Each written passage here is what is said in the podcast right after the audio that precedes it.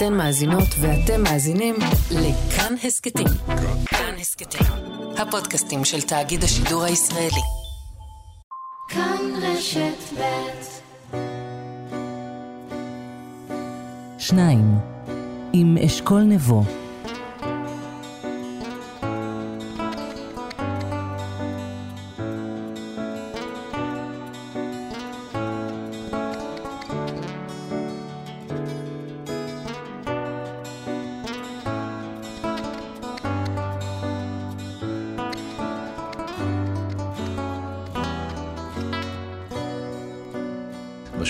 האחרונים יצא לי לפגוש כמה מכם, אה, אז קודם כל תודה על המילים החמות, טוב לדעת שיש מהצד השני של גלי האתר מאזינים קשובים, וגם שאלה שנשאלתי, איך אתם בוחרים את האורחים שלכם? אז הנה התשובה, אה, בכנות מלאה, אנחנו מחפשים אה, סיפור. זאת אומרת, מחפשים אנשים שיש להם סיפור, ומה זה אומר סיפור? קונפליקט, זאת אומרת, משהו שמתחכך במשהו אחר, אה, אה, איזשהו דחף שסותר דחף אחר, משהו שאולי מתנגש עם המציאות. כשאנחנו מזהים את הקונפליקט, אנחנו יודעים שיש סיפור, ואם יש סיפור אז... אז הנה יש לנו אורח, ונדמה לי שהתוכנית של היום היא תוכנית שבה אפשר יהיה לזהות את הקונפליקט כמעט מהרגע הראשון של השיחה, אה, או ככה אני מצפה לפחות. אמל מורקוס היא... זמרת שחיה בישראל, שרה בערבית, מגדירה את עצמה כפלסטינית. אה, ומוכנה להיכנס לקונפליקט כדי להיות אה, שלמה עם הדעות שלה. נויה מנדל היא סטנדאפיסטית, אבל אה, חיה בתוך חברה דתית ונמצאת בקונפליקט מול מה שמותר לצחוק עליו, לעומת מה שאולי לא ראוי לצחוק עליו. אנחנו נשאל אותם על הקונפליקטים האלה ונצלול לתוך השמחה ולתוך ההתמודדות שיש במה שהן עושות כאומניות. נצא לדרך.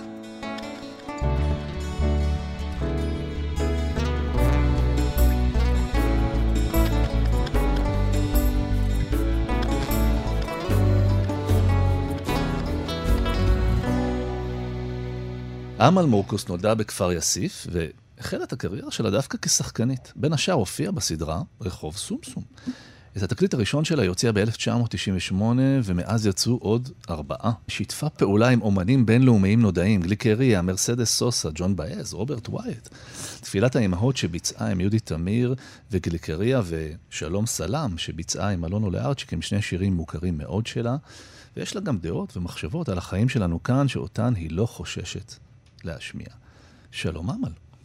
שלום אשכול. קודם כל, אני חייב לשתף אותך, אני מקשיב למוזיקה שלך בשבוע האחרון ככה ממש ברצף, כן. וזה יפהפה. תודה רבה. ואתמול היה רגע מאוד יפה אצלנו בבית, היה כבר ערב, ו... ושמתי מין פלייליסט אמל מורקוס, mm. ומכל הבית הגיעו ככה בנות, יש לי oh. שלוש בנות, ו... ואשתי, ואמרו, מה זה, מה זה הדבר היפה הזה? תודה. וזה היה, היה מאוד מיוחד. זה ו... מחמיא מאוד, וזה כנראה גם אני הרגשתי, לא ידעתי, אבל משהו אתמול היה לי ככה, כל הזמן עפעפתי בבית. אז אולי האנרגיה עברה מרעננה לכפר יסי. תמיד חושבת על זה, מה קורה כאשר מקשיבים לי, כשאני לא יודעת. עוד דבר שעשיתי בלי שידעת, זה שצפיתי בקליפים שלך ובסרטונים, כן. וממש הלכתי אחורה בזמן, עד עכשיו, ושמתי לב למשהו, ואני רוצה לשאול אותך אם אני מדייק. זה מתחיל במין נערה כזאת אה, חייכנית, עם אה, ניצוצות של שמחה בעיניים. העולם משעשע אותה, והיא כן. אומרת לו כן. לאט לאט מתוך הנערה הזאת בוקעת מין אה, אישה אה, דעתנית, נחושה, שיש לה הרבה מה להגיד, וגם אה, איזו חריפות כזאת. אז זה, זה נכון, הרגשת את, ה... שינוי? את השינוי?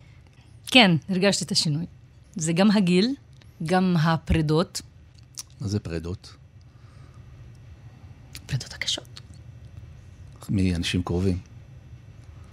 אה... אני חושבת שברגע שאיבדתי את אבא שלי זה קרה, כן. מתי הוא נפטר? 2013. אה, זה... והוא ממש... אה, על ההתחלה בכי? כן. נאבקתי שזה לא יקרה. יש לא, הפרידות, הפרידות, כל פרידה, לא משנה ממה. גם פרידה מתקופה, גם פרידה מ... יש פרידות גם שהן מושרשות בנרטיב של ה... שלי כיוצרת. והשפשוף הוא גם מלהיות כל כך עצמאית כל הזמן, בלי שאף אחד ייקח ממך את הנטל, וללמוד שרק אני לבד אשיג את מה שאני רוצה, בלי עזרתו של אף אחד. כי כל מי שיתקרב נהיה חלש. או שהוא מראה שהוא חזק ופתאום הוא נהיה חלש. לא משנה מי. לא משנה מי היא או מי הוא. וגם, אה, אני חושבת שמרוב ששרתי ונסעתי לכל העולם כמעט מגיל צעיר, והתמודדתי ופגשתי כל כך הרבה קהלים בעולם, בשפות שונות. ולמדתי גם דרך המוזיקה שהקשבתי, וראיינתי כל כך הרבה אנשים. עבדתי ברדיו 12 שנה, ברדיו א-שמס, רדיו אזורי. ראיינתי אנשי רוח, וראיינתי נשים וגברים, ראיינתי ילדים, עשיתי תוכניות ילדים, ראיינתי זקנים, עבדתי בבית קשישים, עם נשים שהן אה, ניצולות, ניצולות נכבה, שזה בכלל כאילו משהו. לאט לאט פיתחתי אמ, כוח מסוים שאני לא מודעת אליו. התחילו להגיד לה, את אישה חזקה. עכשיו, לא יגידו, אתה גבר חזק. בדרך כלל אומרים לאישה שהיא חזקה. ויותר בחברה הערבית יגידו את זה. אמ, אז מרגישה אחריות בגלל זה? זאת אומרת, נגיד, אה, שמעתי ככה, שמעתי אותך אומרת, כל באישה מהפכה. זאת אומרת, כן. יש לך, את מרגישה שיש עלייך אחריות לייצג איזה לא אישה אחרת? לא מרגישה שיש עליי אחריות, זו בחירה שלי. וגם ראיתי ראיונות שאבא התראיין כשהייתי ילדה, עליי, או את אימא. והם ראו בי אה, משהו שהוא ילדה ששרה אבל יש בה ייעוד, יש לה שליחות מסוימת. ואהבו את זה שאני רגישה מאוד וחזקה מאוד, אמרו את זה. ואמרו שאמל, כאשר היא בוחרת שירים, היא נרתמת לצד החלשים, היא נרתמת לצד אנשים שצריכים את קולם. זה כנראה הושרש בתוכי. דבר שני, אני גם בתור אישה לא חיה כמו שאני רוצה, ואני לא, גם בתור אומנית וגם בתור בן אדם, במכלול העולם האכזרי הזה, שהולך ונהיה עוד יותר אכזרי, גם אני שרה, כאשר אני שרה על נשים, אני שרה גם על אמל. שו, אני לא באה בעליונות מסוימת לדבר, אישה, תתקוממי. אני בעצמי, לדעתי התקוממתי. לדעתי עשיתי מרד איטי. אני לא מאמינה במרד חברתי שהוא יאללה, כאילו בואו נתפוצץ ונעשה עכשיו מהפכה נגד הגברים, או נגד החברה, או נגד מסורת. אני מאמינה בשינוי שבא לאט לאט שוואי שוואי. יכול להיות שזה גם לא יהיה בדורי. יכול להיות שזה בדור של הבת שלו, הנכדה שלי. כבר נכדה שעוד לא, לא חשבו עליה. החלטתי שהיא נכדה. מכינה את עצמך. ולגבי החספוס זה נכון, כשראיתי את מוזות, את הסרט שעשו עליי, ראיתי את אמל הזאת שהשתנתה, שהייתה עדינה בשנות ה... בגיל 27, 28, 30 כזה, קטע 40, יש חספוס כזה. כן, אני שמתי לב לזה. ואני חושבת שרכשתי ידע, ואני גם... כל פעם שהייתי צריכה עזרה של מישהו והוא לא היה, אני מצאתי בתוכי את הכוח לעשות את הכל לבד. זה לא קל להיות לבד, אני רוצה לקחת אותך באמת לילדות. מתי בעצם, בפעם הראשונה הופעת? מתי הבינו בסביבה שלך שאת זמרת, והאם תמכו בזה בכלל? מה תמכו? הם השתגעו, הם מאוד אהבו, מאוד נמיסו אפילו. אני זוכרת את אבא שלי ואימא בוכים כשאני שרה, כשאני שרה שירים שהם מרגשים. אני זוכרת שהם מחייכים, שאבא שלי מרים אותי, שם אותי על הבמה כל הזמן. באחד במאי, תראה איזה במות. בחתונות, אה, כשהאורחים מגיעים, חברים של אימא ואבא, אז יאללה, אמל תשירי. גם, גם האחיות אהבו לשיר, אבל הם לא בחרו בדרך להיות זמרות ואומנויות. רק אחת אה, נהייתה כירוגרפית מאוד חשובה ורקדנית. בגיל שנתיים וחצי יש לי תיעוד שאני שרה. והתיעוד הזה דווקא בא מטלוויזיה הפינלנדית, שבה איזה צוות לראיין את אבא שלי וקבוצה של... אה, רגע, למה ראיינו אותו למי שלא מכיר? הוא... אביני מרמורקוס הוא אחד המנהיגים של העם הערבי הפלסטיני שנשאר במולדתו.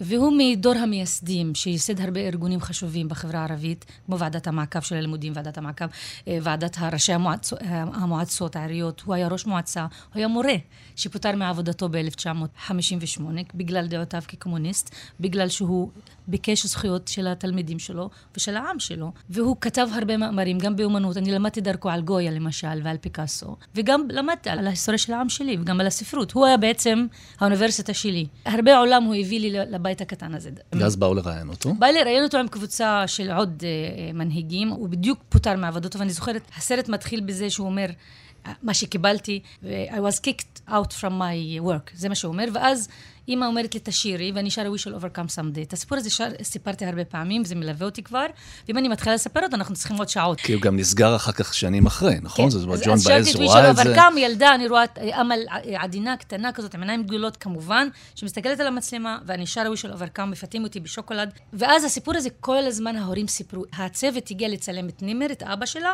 לראיין אותה, פתאום היא לקחה את הבובה במטבח והתחילה לשיר את We shall overcome, זה הללביי שלי. למה? כי אבא ואמא שלי הם אקטיביסטים, הם בוהמים.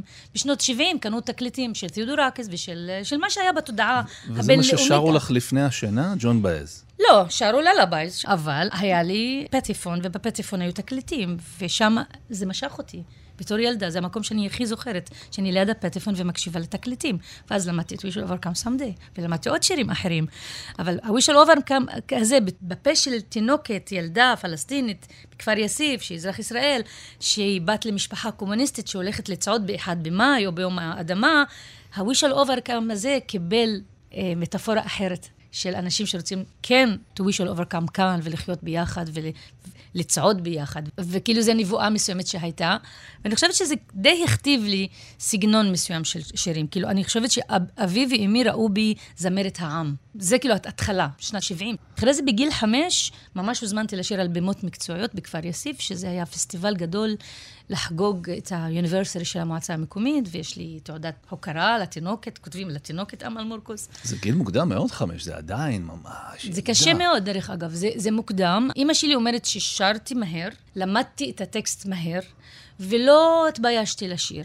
אבל אני זוכרת שהייתי נרדמת מאחורי הקלעים, כי תמיד שמו אותי אחרונה, לא משנה אם הייתי מחכה שעתיים, כי אה, אמרו לי זה בערבית מסקל חיטם, יעני... כן, הדובדבן ש... כן, הדובדבן, הדובדבן כן. נרדם, והיה לו לבית ספר למחרת, וגם לא רציתי כבר, חלאס, יעני.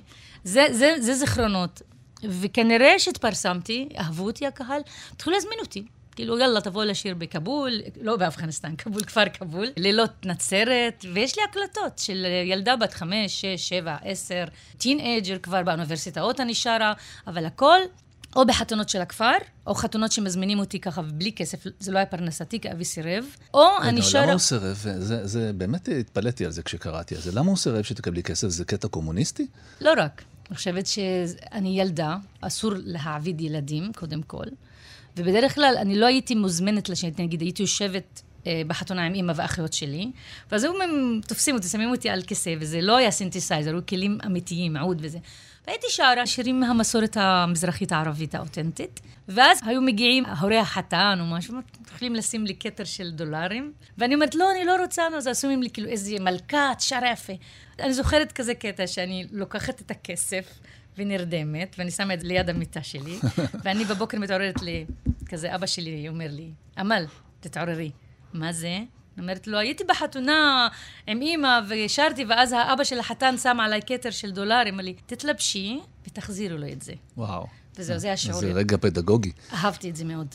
אני מודה לו מאוד. אני צריכה להתפרנס בכבוד יותר, ולא שישימו עליי כסף שרה על הבמה, זה לא בסדר. וזה למדתי לקח ממנו, גם להיות עצמאית כלכלית, גם שאני לא אהיה זולה, לשיר בשביל שישמעו אותי. וכאשר למדתי, סיימתי את בית צבי והפכתי להיות זמרת מקצועית, התחלתי לדרוש כסף עבור ההופעות שלי, כמה שאפשר. אני לא אומרת שאני מתפרנסת ואני עשירה בגלל החינוך הזה, אבל הרווחתי עושר, אה, לדעתי, רוחני גדול.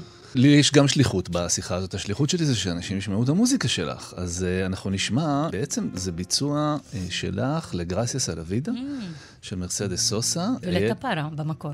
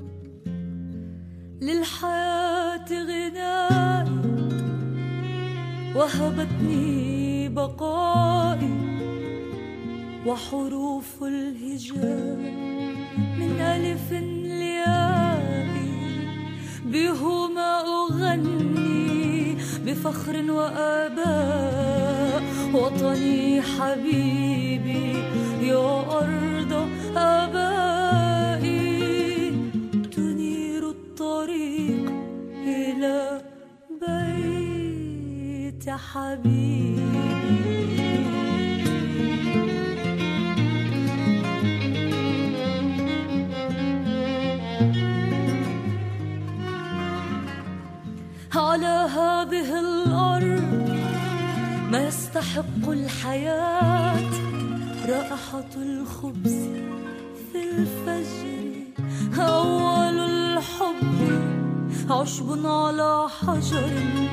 أمهات يقفن على خيطنا وخوف الطغاة من الأغنيات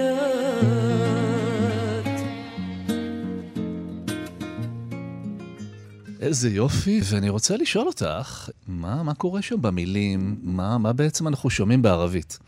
זה לא בדיוק גרסיה סלווידה של מרסדס סוסה, אני חושד. שני הבתים הראשונים, בדיוק, בדיוק. בדיוק, אפילו בדיוק. תרגום מילולי שתרגם רוז'ה תבור, אה, אני מוסרת לו תודה רבה, שלפי המנגינה, הטקסט המקורי של ויולטה פארה, השגנו אותו בשפה המקורית ותורגם לערבית, לפי הביטים. אני אוהבת את מרסדס סוסה, בכלל, דיברנו מאחורי הקלעים, אני ואתה, אני מאוד מאוד מאוד שייכת לתרבות של אמריקה הלטינית, אני מתחברת לכל דבר שם, אוהבת את זה, שרתי בברזיל הרבה פעמים, ויש לי משפחה בארגנטינה ובברזיל, שחלקם נעדרו, כבר לא יודעים איפה הם. ו... חונכנו על הרבה ספרות מתורגמת בינלאומית, וביניהם גם תרבות של פפלן רודה ושל לורקה ושל uh, מה שבא מוויולטה פארה, ויקטור הארה למשל. כשבאתי להקליט את התקליט הרביעי, בגני, ישבתי בפינה שלי איפה שאני עבדתי, ואני מסתכלת, תליתי לוח שנה עם אה, פורטרטים של מחמוד דרוש, המשורר הלאומי הידוע, ואני ככה מסתכלת, באותו יום שישבתי, זה היה בספטמבר, ואני רואה שהוא כותב, על هذه الأرض ما يستحق الحياة رائحة الخبز في الفجر أول الحب عشب على حجر أمهات يقفن على خيط ناي وخوف الطغاة من الذكريات على هذه الأرض ما يستحق الحياة בעצם הוא מודל החיים. It's worth living on this earth. שווה לחיות את החיים האלה. תודה לחיים. הוא אומר, בשביל מה? בשביל דברים פשוטים. בשביל ריח ה- הלחם בבוקר שאופים אותו, בשביל ההתחלות של האהבה, בשביל האימהות שעומדות על חוט של חליל, ופחד העושקים מהזיכרונות ומהשירים. ואז זכרתי שמרסדס סוסה שרה גרסיאס אל אבידה. יש לי חברה שקוראים לה שלום כמקסימה, שולחת לי כל התרגום של מרסדס סוסה, כל הזמן אנחנו... היא, היא בת 80, ואז אני קוראת תודה לחיים, ואני מבינה שזה תודה לחיים. נברתי, חפרתי, ראיתי שוויולטה פארה, זיכרונה לברכה, המשוררת, העיתונאית, הזמרת, המוזיקאית מצ'ילי, כתבה תודה לחיים.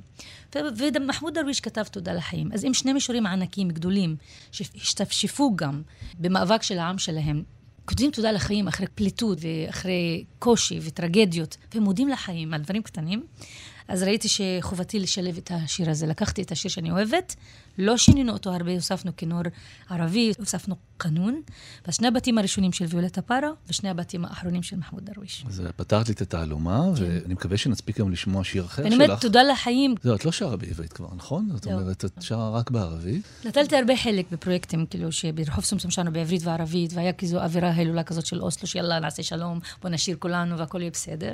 לאט לאט הרגשתי שאני לא רוצה להיטמע אני רוצה להישאר קצת אני, כמה שאני יכולה, כי לא ראיתי שזה נותן לי פריבילגיות יותר טובות, או שזה משיגה את החלומות שלי כזמרת.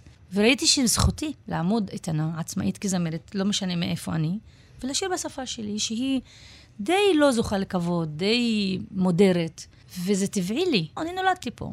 אז פחות עברית, אבל אני גאה במה שעשיתי, ולפחות שרתי למען דברים יפים, בעברית ובערבית. ובאופן כללי, את בנקודות שונות לאורך החיים שלך, אני שם לב שאת עומדת במין צומת כזה, שאת צריכה להחליט אם ללכת עם מה שאת מאמינה בו, כן.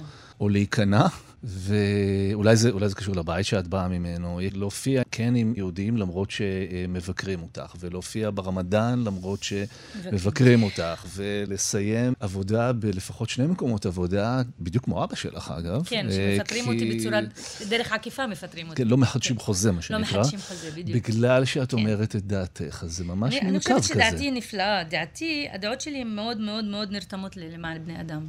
לבסיס המהות של קיום אדם וזכותו. ואם מישהו מוצא לנכון שזה לא בסדר, אז שיבושם לו, שיהנה מהכסף שהוא מרוויח. אני אישית הייתי נאמנה לעצמי וממשיך להיות, אבל אתה צודק.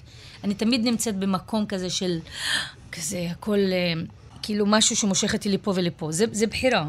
אבל בחירות האלה אנחנו עושים גם בנישואים, בללדת ילדים, בצורת הבית שאתה בוחר, בצורת החיים שאתה בוחר. אנחנו לא תמיד יכולים לבחור מה שאנחנו רוצים. זה כמו לשחק שחמט מדי פעם. אבל אין ספק שזה כבד לאללה לחיות במקום שיותר קל כמובן, יאללה, אני כאילו לא מכירה באף אחד ואני במקום שלי. אני לא אהיה אמיתית. אני חושבת שהבחירה שלי טובה ונכונה. ואני עומדת מאחוריה, ושוואי שוואי, לדעתי, זה יביא לא רק פירות, זה יביא ידיעה גדולה. הנה, עובדה, אתה מראיין אותי, ואנחנו מדברים על זה, וזה חושף, וזה יכול להקל ליותר אומנים, גם יהודים, גם ערבים, לא משנה מאיפה הם, להידבר ולהגיע לשיחה איך להבין יוצר, איך להבין אדם שהוא חי בעשייה וביצירה במקום קשה. הרופא לא דורשים ממנו נרטיב. ולא העורך דין, ולא נהג המונית, ולא מוכר את הפרחים, ולא בבנק. מי שעוסק בתרבות כן נדרש להיות ברור, כן נדרש להיות יותר, לדעתי, בקונפליקט מסוים. נדרש ממנו. יש כאלה שמוותרים על הקונפליקט הזה, חיים בחו"ל. יכול להיות שאני אקח לאתנחתא, באמת, מגיע לי קצת, ואני לא אהיה פה קצת, כאילו אני אצור אה, בפסטיבל, אבל אני שם, אני תמיד, אני אסביר שאני פלסטינית, אזרח מדינת ישראל, וזה כבר, מה? שו? איך? מכל הצדדים. אני ועוד מיליון וחצי אנשים שגרים פה, ערבים, יש לנו את הדילמות האלה, וזה ימשיך. מה יהיה אחר כך? אני חושבת שאני גאה במה שאני עשיתי, חשפתי את השפה שלי, את התרבות שלי, אני לא פוחדת לדבר איתך בעברית, ואני כן אוהבת לקרוא ואני אקרא את הספר שלך שלא קראתי, ואני קראתי בעברית, יצרתי בעברית, למדתי בבית צבי עם כל הכיתה שדיברו עברית, דיברתי שייקספיר בעברית, וברכט בעברית, וצ'כוב בעברית, אף אחד לא הקשיב לי כש, כשרציתי לשחק בערבית, אז מה, מה עוד רוצים ממני? כאילו, ליצור אומנות לא בשפה שלי, זה לא קל.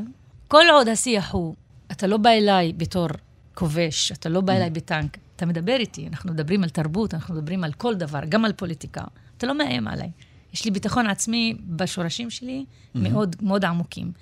אם אתה עכשיו תבוא ותגיד לי, אין לך זכות קיום, ואין לך זכות שוויון, ואין לך מה לעשות כאן, אז כמובן שאני אתמודד איתך בדיבור שונה.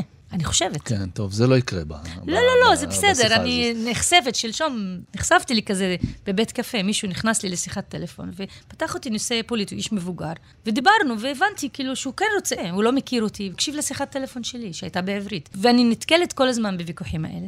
זה בסדר. זה חלק מהחיים פה. זה בסדר. כנראה. אנחנו עוברים למין שאלון שהוא שאלון מהיר יותר, אני שואל שאלות קצרות, ואת אה, עונה תשובות אה, קצרות יחסית. איך זה לעבוד עם הבן שלך? הבן שלך הוא המפיק המוזיקלי שלך. אה, מרגש מאוד. לפעמים זה יותר קשה ממפיק רגיל, כי אני מרגישה שהוא אני. כמות ה... והיכולות הרגישות שלו כלפי אימא שלו, כמה הוא מרגיש אותי, וכמה הוא מבין אותי, וכמה הוא מפרגן לי. לפעמים אני... זה אמל מדברת או פירס מדבר. מצד שני, הוא סופר מקצועי יותר ממני. אני לא למדתי מוזיקה, אני למדתי תיאטרון. אני לא יודעת תווים, אני לא יודעת באיזה סולם אני, אני שרה. הכל כזה כישרון מולד. עכשיו, הוא למד מוזיקה, הוא יודע יותר, הוא גם דורש ממני דברים יותר, כן. ואני אוהבת את זה. רבים גם? כן, הרבה. אוקיי. במיוחד שיש הופעה, ואני בשיא המתחים, אני במתח, אני מאוד מתרגשת בהופעות, וגם יש הרבה הכנות. ואז הוא רוצה אה, את החולצה שלו ואת הבגדים שלו, ומאיך נוסעים, וזה, ואני רואה שרגע, רגע, שני אומנים בבית, או פה, פה, פה, פה, פה, פה, זה אחד. דבר שני, שמעתי אותו מתראיין עליי, לא מזמן, אז הוא אומר, זה כמו לחיות עם הבוס שלך בבית. כאילו, אנחנו קמים לשתות קפה, ואז היא רוצה לדבר עבודה. סליחה, אני בבית, אל תדברי עבודה. אנחנו צוחקים על זה. האמת שהוא הפך להיות חבר טוב שלי גם, אבל אני צריכה לעבוד על עצמי, לא לדאוג לו כל כך. כן, אני מתחבר לזה. הוא ילדי הקטן, הוא בן 26, הוא ילדי, והוא גם... הוא עדיין קטן. כן, ויש את יארה כמובן, שיש יותר הבכורה שתהיה בריאה. טוב, שאלות מהירות. אה, היינו בשאלה מהירה ואני עניתי ככה. כן, אבל זה היה מאוד מעניין. מה העצה הכי טובה שקיבלת מאבא שלך? ללמוד, ללמוד וללמוד וללמוד. אוקיי, איפה את מרגישה בבית חוץ מאשר בכפר יאסיף? הטבע. הטבע? כן, אני שם. הטבע, העצים, הפרחים, הים, כל דבר שהוא לא, לא קשור לבני אדם. בפני איזה מאכל את לא יכולה לעמוד? אה, עלי גפן ממולאים, וורק דוואלי, אה, ממולאים עם בשר ואורז. אה, זה לא טוב לשאול את השאלה הזאת כשאני בעצמי בא עם תיאבון לשיחה. הבנתי שאת תולעת ספרים, איזה ספר את קוראת עכשיו? 12 סיפורים נודדים של גרסיה מרקיס שכתב בברשלוני, אלו היו מאמרים שהלכו לאיבוד והוא אסף אותם. זה מאמרים שמתחילים מאוד יפה ומסתיימים תמיד במוות. אני אוהבת את הצורה שהוא כותב, ולמדתי מהספר הזה מה ההבדל בין לכתוב רומן ובין לכתוב סיפורים קצרים. זה שוב אמריקה הלטינית, אני יודעת, אני חושבת שבגלגול הקודם בכלל... כן, אני משם. הייתי אינדיאני. גם אתה. אני בטוח. מתי בפעם האחרונה התגלגלת מצחוק? האמת שזה קרה הרגע, אבל לפני זה, מה עוד מצחיק אותך? אני אתמול ושלשום, יש לי קטע של... אני קומיקאית, אבל לא פה. אני התחלתי את הרעיון בבכי. אני מנסה לדבר איטלקית. אז בכל פעם שהמשפחה נפגשת באוכל, אני מתחילה להפציץ אותם ב... אני איטלקייה, ואני מתחילה לדבר מנג'ארי טוטה, דומני מתיני מנג'ארי טוטה וזה וזה. אז אתמול בלילה אה, הבת שלי הורידה לי אפליקציה, בוא תלמדי איטלקית באמת. וצחקנו, זהו, הם צוחקים, אני אוהבת לעשות דמויות. אז את עושה דמות של איטלקייה בבית? כן, מה אדרי? אני יכול לדמיין איך זה מצחיק. זה מתאים לי, לא? לגמרי. טוב, אז התחלנו בבכי את השיחה הזאת, וסיימנו בהתגלגלות מצחוק. אני אשאל אותך בכל זאת, אמל, תקווה, מה נותן לך תקווה בימים האלה, שהם לא ימים קלים? אני מגדלת תקווה. אני חושבת שמה שנותן לי תקווה תמיד זה הספרות, זה השירים, זה אימא שלי, זה הילדים שלי. תן לי תקווה, המוזיקה שלי. אני תמיד רואה את הטוב. יש לי, יש לי יכולת כזאת. גם השם שלי נותן לי תקווה, אני חושבת שיש בי, יש בי את זה, זה קיים בתוכי. ומשמחים אותי דברים קטנים, זה נוטע בי תקווה. ונסיים בהמלצה לשבת. אה, הבטחת לנו אה, טיול בטבע באזור אה, כפר יאסיף. באיזה חניון לשים את המכונית ולאן ללכת? כפר יאסיף האמת לא נראית טוב. איפה את? הייתי מטיילת בעכו, אני מתה על עכו. עכו כרגע, גם החוף, חוף ארגמן עצמו, גם השוק עצמו. כדאי לעודד את השווקים העממיים, כי הקניונים אכלו אותם, אז למה לא להיות בשווקים העממיים, שלדעתי זו יצירה אומנותית. גם הריחות, גם הצורות, הצבע, צורת דיבור. אני אוהבת. עכו, יאללה. חייב לשאול אותך, בסוף הרעיון, אנחנו באווירה של המלצה לשבת, בכל זאת, עכו, יש אנשים שישמעו את ההמלצה הזאת ויפחדו ללכת לעכו, בגלל מה שקרה לפני שנה. מה את יכולה להגיד על זה? אני באותה מידה, אני פוחדת לבוא לתל אביב, אז אני באה לתל אביב, מה ההבדל, כאילו? אין מקום לפחד. מי שגורם לפחד הזה, מי שמנהל את המדינה. הוא גורם לנו להיות מפוחדים, יהודים וערבים. אז שינהלו את זה בכיוון שלום אמיתי וצודק. לא יהיה מקום לפחד. אוקיי, okay, מילים כדורבנות. אנחנו ניפרד על רקע צלילים אה, של אה, השיר שלך שהתמכרתי, ממש התמכרתי לשיר הזה במהלך השבוע. הוא נקרא... תורו קצ'יג'יווארה. שזה אומר בעברית? תתקוממו כמו צ'יגווארה. חלק גם הרימו גבה כרגע. והבן שלי כתב שהיה בן 16, לפני עשר שנים, כן, תצעדו למען שינוי. ותהיו אתם הניצוץ, ותעשו מהפכה כמו צ'י גווארה. קודם כל, הכי חשוב שלמדתי על צ'י גווארה לאחרונה, זה שהוא נטע חלום בצעירים. והצעירים של היום אין להם חלום, וצריך לנטוע בהם חלום. כל חלום. בלי חלום, למה לחיות? כן, אורו כמו צ'ה גווארה. אורו כמו צ'ה גווארה. ובעיבוד של פירס, מוקוס, אני תשימו לב בעיבוד לנגיעות הלטיניות, אותי זה ממש מענג כל אה, שמיעה מחדש. תודה רבה לך, על מוקוס. ובהצלחה וכל ההופעות והתקליטים. لكل أطفال الحجارة الذين ذاقوا المرارة لا تهابوا النار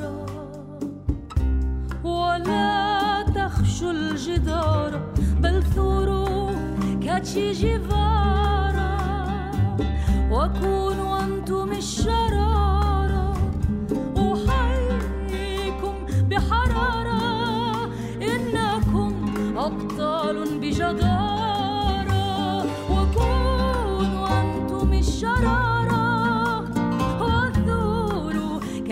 give up.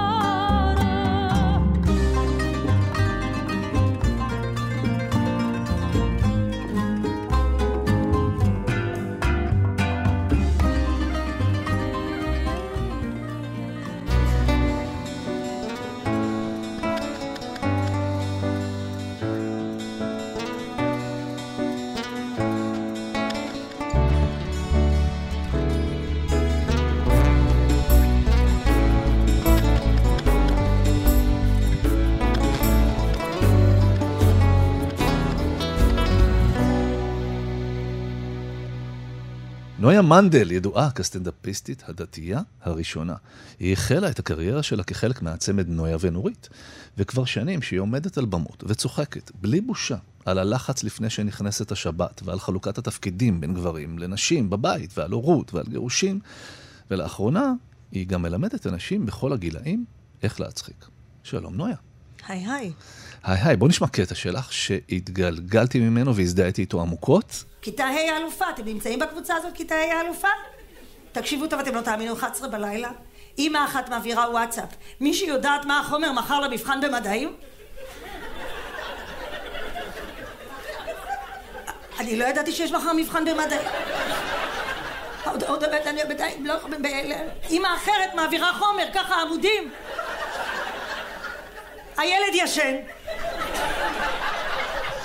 ישבתי, למדתי למבחן במדעים, מה אני יכולה לעשות? אני, אני שומע את זה כבר פעם שלישית ואני עדיין מתגלגל.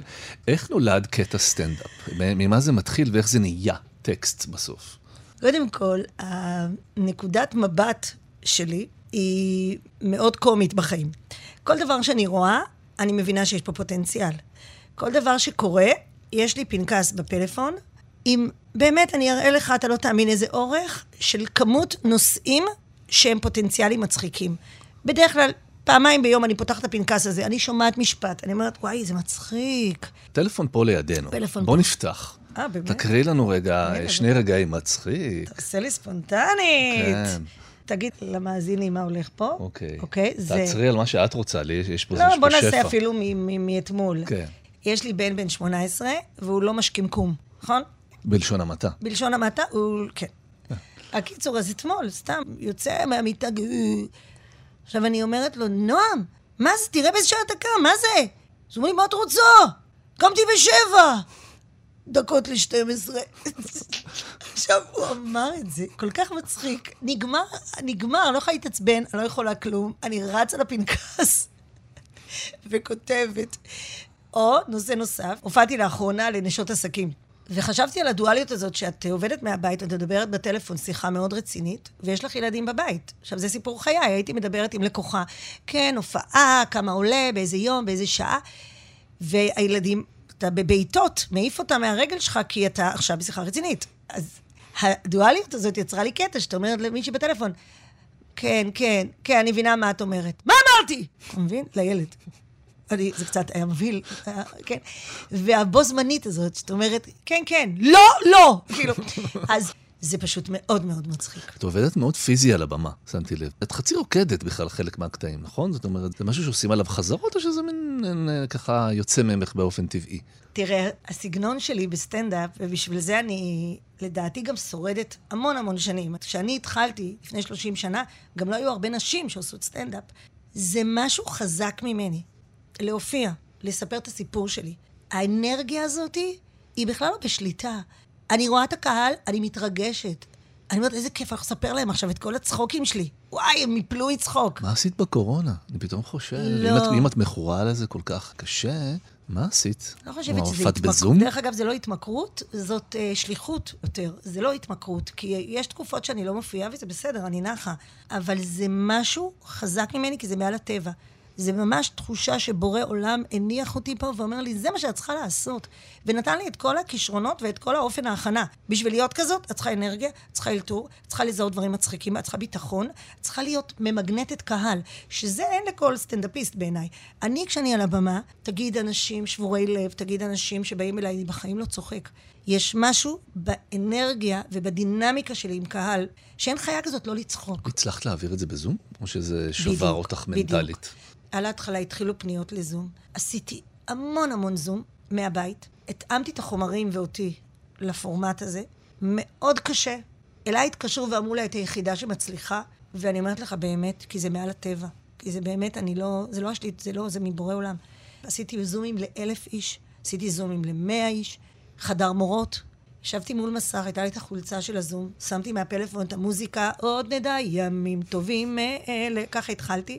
שלום לכולם. עכשיו, זה להופיע לחרשים ואילמים. כולם על mute, ובגלל שאני באמת בן אדם ללא מעצורים, פשוט לחצתי על עצמי play ו stop אחרי שעה, ודיברתי את החיים.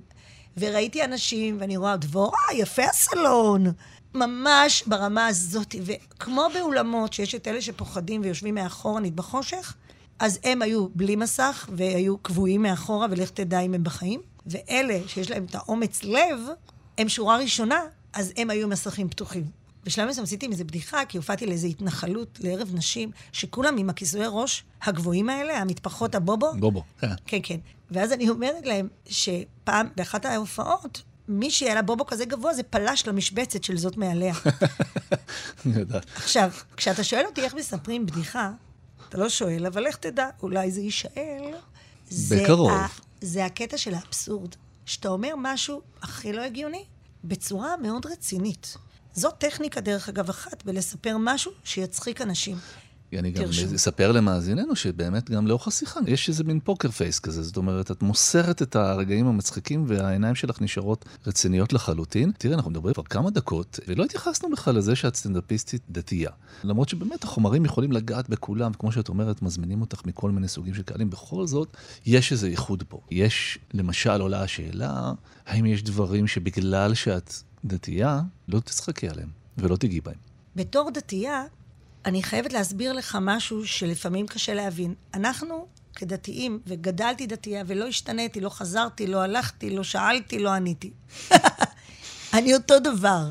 וגם לא הייתי אף פעם קונבנציונלית. אבל האמונה שלי היא מאוד חזקה, אני דתייה מאוד, דתייה בנשמה. ההבדל היחיד שבעצם בורא עולם איתי. אני צינור. אני באמת, בורא עולם, תכניס לי, ה spotlight שיש לי משמיים, כמו תאורה עליי שאומר, זה מה שאת צריכה לקהל הזה. מבין מה אני אומרת לך? שזה מאוד עמוק, ואני מאוד מאמינה בזה. וזה באמת קורה. בשביל זה אין אפס. לפעמים אומרים לי, ואם את נופלת, הקהל הזה לא מתאים. לא, לא, לא, אתם לא מבינים, זה לא אני. זה נכנסים לי מילים לפה. אני, אני יודעת מה הם צריכים לשמוע, ולא משנה באיזה מצב הם. זה פן אחד שבעיניי קשור לדת. פן שני, זה אנחנו הדתיים חיים בתוך מסגרת מסוימת. זאת המסגרת שלנו. אנחנו לא חיים מעבר למסגרת. זאת אומרת, אנחנו בשבת בבית, אנחנו אוהבים את זה. זה לא שתגיד לי, את לא רוצה בשבת לנסוע לים? לא, אני לא רוצה. כל המהות שלנו, כל התרבות, כל החשיבה שלנו, היא בסביב אורח חיים מסוים, שנגזר ממנו מצוות ונגזר ממנו כאילו איסורים, שמישהו אחד יגיד איסורים, ולנו אנחנו נגיד, לא, זה אורח חיים שלנו. השאלה אם יש איסורים בסטנדאפ. אני אף פעם לא חשבתי את זה. כן. וכשאני על הבמה, אני מביאה אותי, וזאת מה שאני. זה לא שאני אומרת, וואי, חבל שאני לא יכולה להגיד את הבדיחה הגסה הזאת, כי היא נורא מצחיקה. אני לא אגיד את זה. כאילו, זה לא מעניין אותי. גסויות לא מעניין אותי גם בחיים שלי. אני לא מקללת גם בחיים שלי. אני מביאה אותי. ואומן מביא את עצמו לבמה. אז לא, אני לא צריכה להתאמץ. נשים חרדיות שמזמינות אותי, אז הן חרדיות, כמובן הן בחרדה. ולפני כמה שנים התקשרה אחת, שלום, נויה, הבנתי שאת מופיעה. הן לא אומרות סטנדאפ. הבנתי שיש לך כל מיני תוכניות. אתה מבין? יש לי כל מיני תוכניות. גם הטון שלהם זה אותה אישה העתק הדבק. שלום, יש לך כל מיני תוכניות. את פנויה בגימל חשוון, בזין אלול, ואני כאילו רצה ליומן, אני אומרת, מה זה בלועזית, כאילו? דברי איתי בלועזית. הכי שיא, שמישהו אומרת לי, אני כותבת על הצ'ק חטי יער. אפשר לכתוב חטי יער, זה בסדר? ואני כזה שיחקתי אותה, מבינה בתאריכים. בטח, בטח, אני באה הביתה, הצ'ק לעוד ארבעה חודשים. אז באמת זה עולם אחר. ואז בטלפון היא אומרת לי, אני רק רוצה שבאמת השפה תהיה נקייה. שתדברי בצורה נאותה. אפילו לעזאזל אל תגידי. והיא אמרה לי את הלעזאזל, ואני בלב שלי עושה לה, לא, לא, אל תדאגי, הכל בסדר. ובלב אני מתה מצחוק. אני אומרת, לעזאזל? מתי פעם אחרונה אמרתי לעזאזל?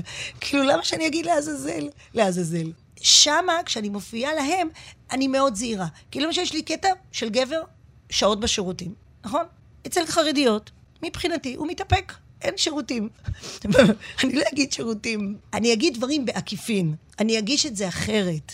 גם גברים ונשים, תקשיב, שזה חומר נפץ. יש לי חבילת גברים-נשים? לא, תקשיב. פיפי, באמת, קהל גמור לי, באמת, אתה רואה אנשים מחזיקים, עושים לי לאט, מישהו אומר לי, לפעמים תתני לנשום, ככה. אז לחרדיות, אני אעשה אותו קטע, גברים, נשים, רק בלי הגברים. ואם אני אדבר משהו על גבר, זה יבוא ממקום מאוד מכבד. לא חס ושלום שיהיה קונוטציה שאני מזלזלת, חלחלילה, בגבריהם. ומצד שני, יש לך אה, אחד מהקטעים הנצפים ביותר שלך ביוטיוב, הכותרת שלו זה "זו לא בושה להיות גרושה", ויש שם שלושה טיפוסים שונים של גברים אחרי הגרושים. יש לך את החופש באזורים שאת רוצה למצוא אותו.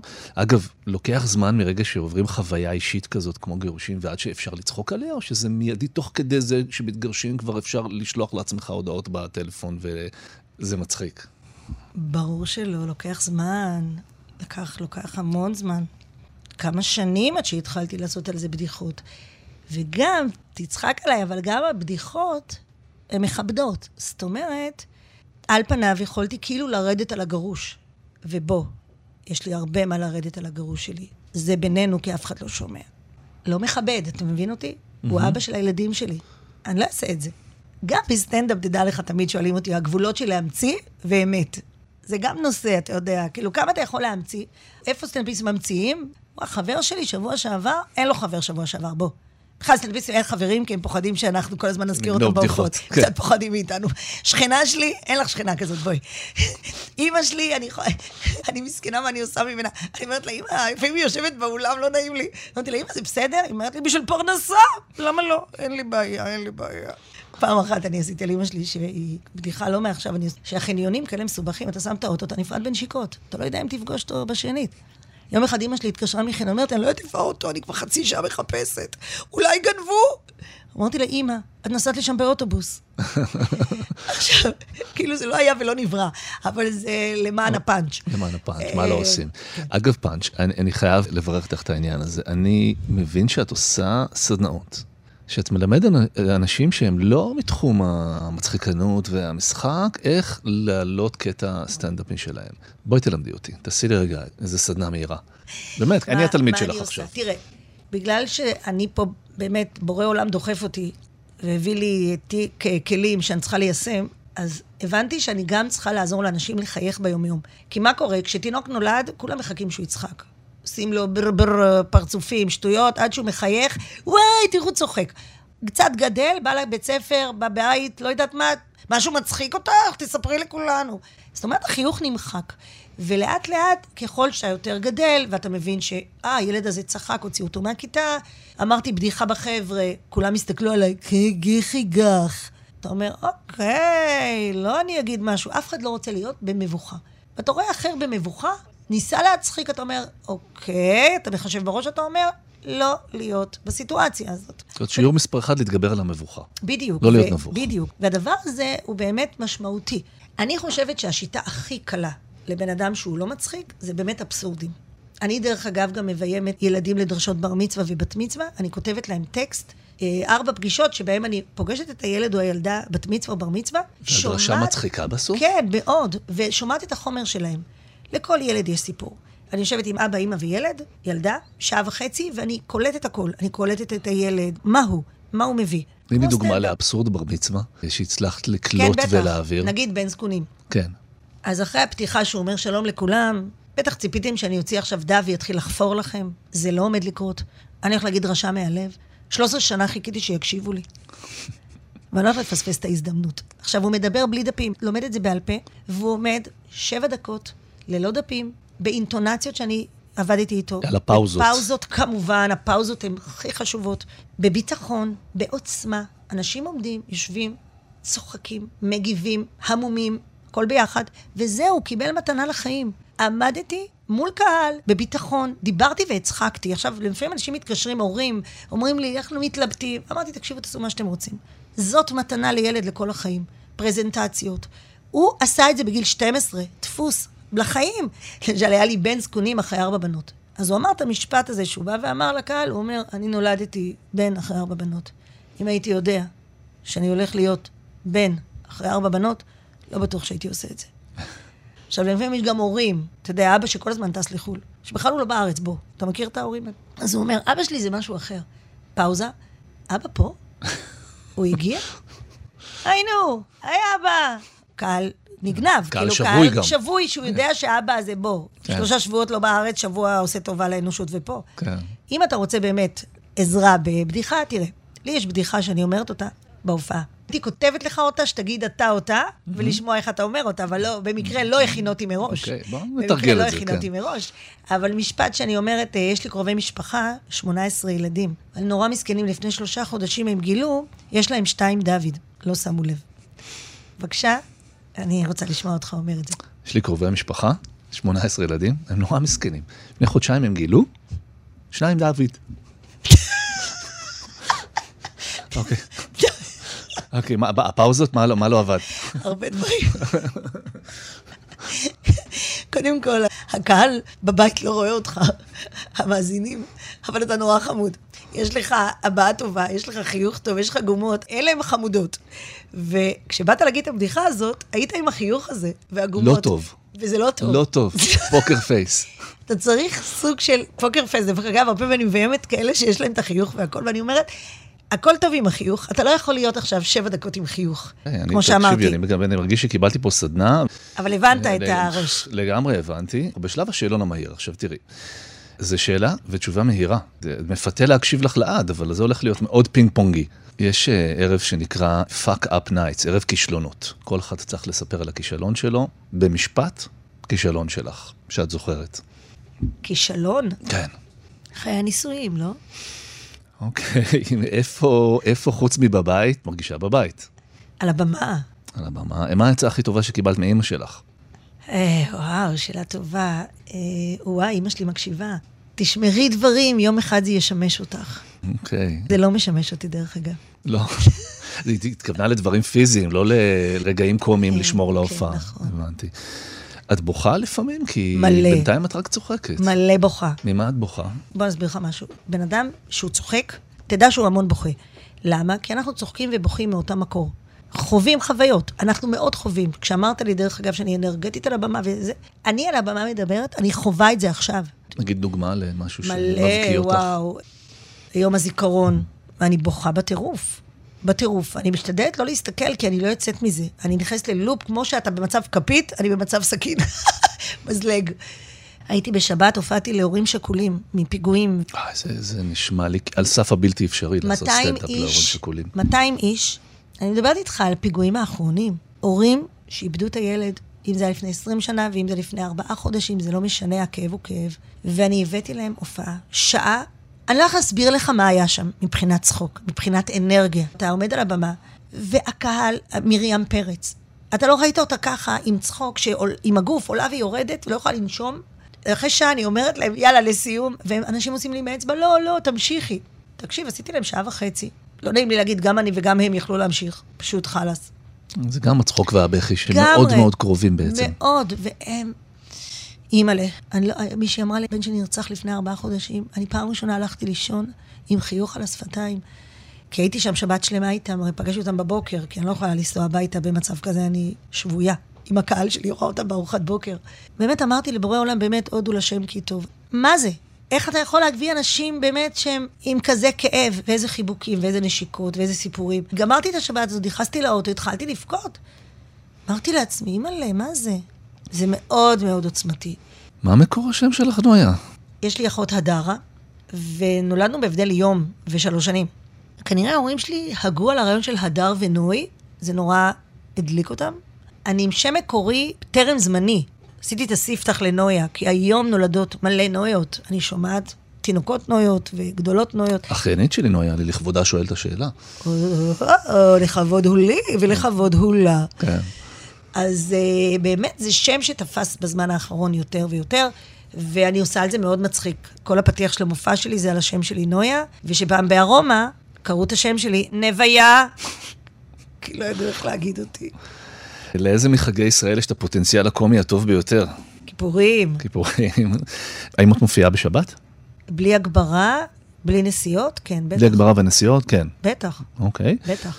ולסיום, אנחנו נוהגים לבקש מאורחנו המלצה לשבת. כי בעצם התוכנית משודרת בשבת בבוקר ויש הרבה זמן אחר כך, יש מין פנאי ללכת אחרי הסקרנות שלך. המליצי על משהו שאת אוהבת, שהיית רוצה שאנשים אחרים גם יכירו.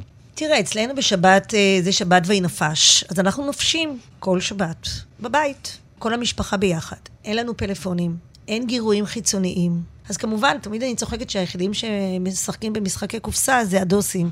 אז בהחלט זה הרבה משחקים, הרבה שיחות. אנחנו יושבים סביב השולחן עם זמירות. יש לי ארבעה ילדים וחיתנתי שלושה ילדים בשנה. אז התווספו לנו חתנים וכלה מדהימים. ואני קניתי את המשחק אנדרלמוסיה. אנדרלמוסיה זה משחק עם מספרים, לא הרבה חשיבה, לא כמו קטן שמפריד משפחות. אתה שומע נכון. אנשים צועקים ועצבניים באופן יוצא דופן. זה פשוט משחק של מספרים של זריזות.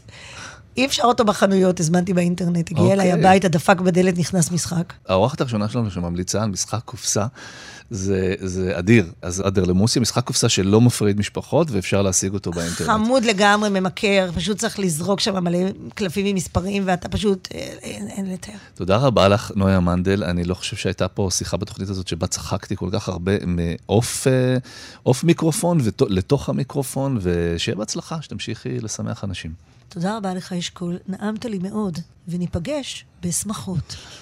תודה.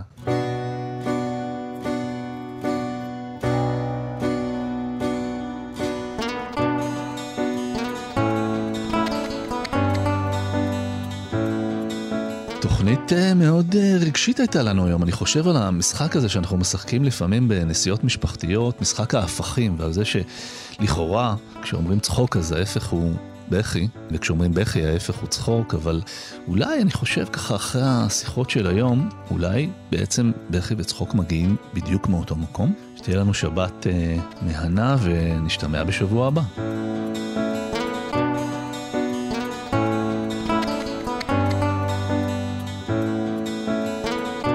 אנחנו מזמינים אתכם להאזין להסכת, שניים עם אשכול נבו, ההסכת, באתר שלנו, בספוטיפיי ובאפליקציות ההסכתים השונות. אנחנו מזמינים אתכם ואתכן להוריד את יישומון כאן ולהישאר מעודכנים 24 שעות ביממה.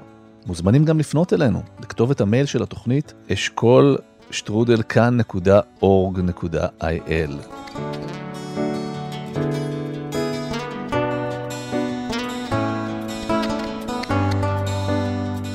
תודה לעורכת איילת דוידי, לראובן מן על הביצוע הטכני ולדני רובס על אות התוכנית.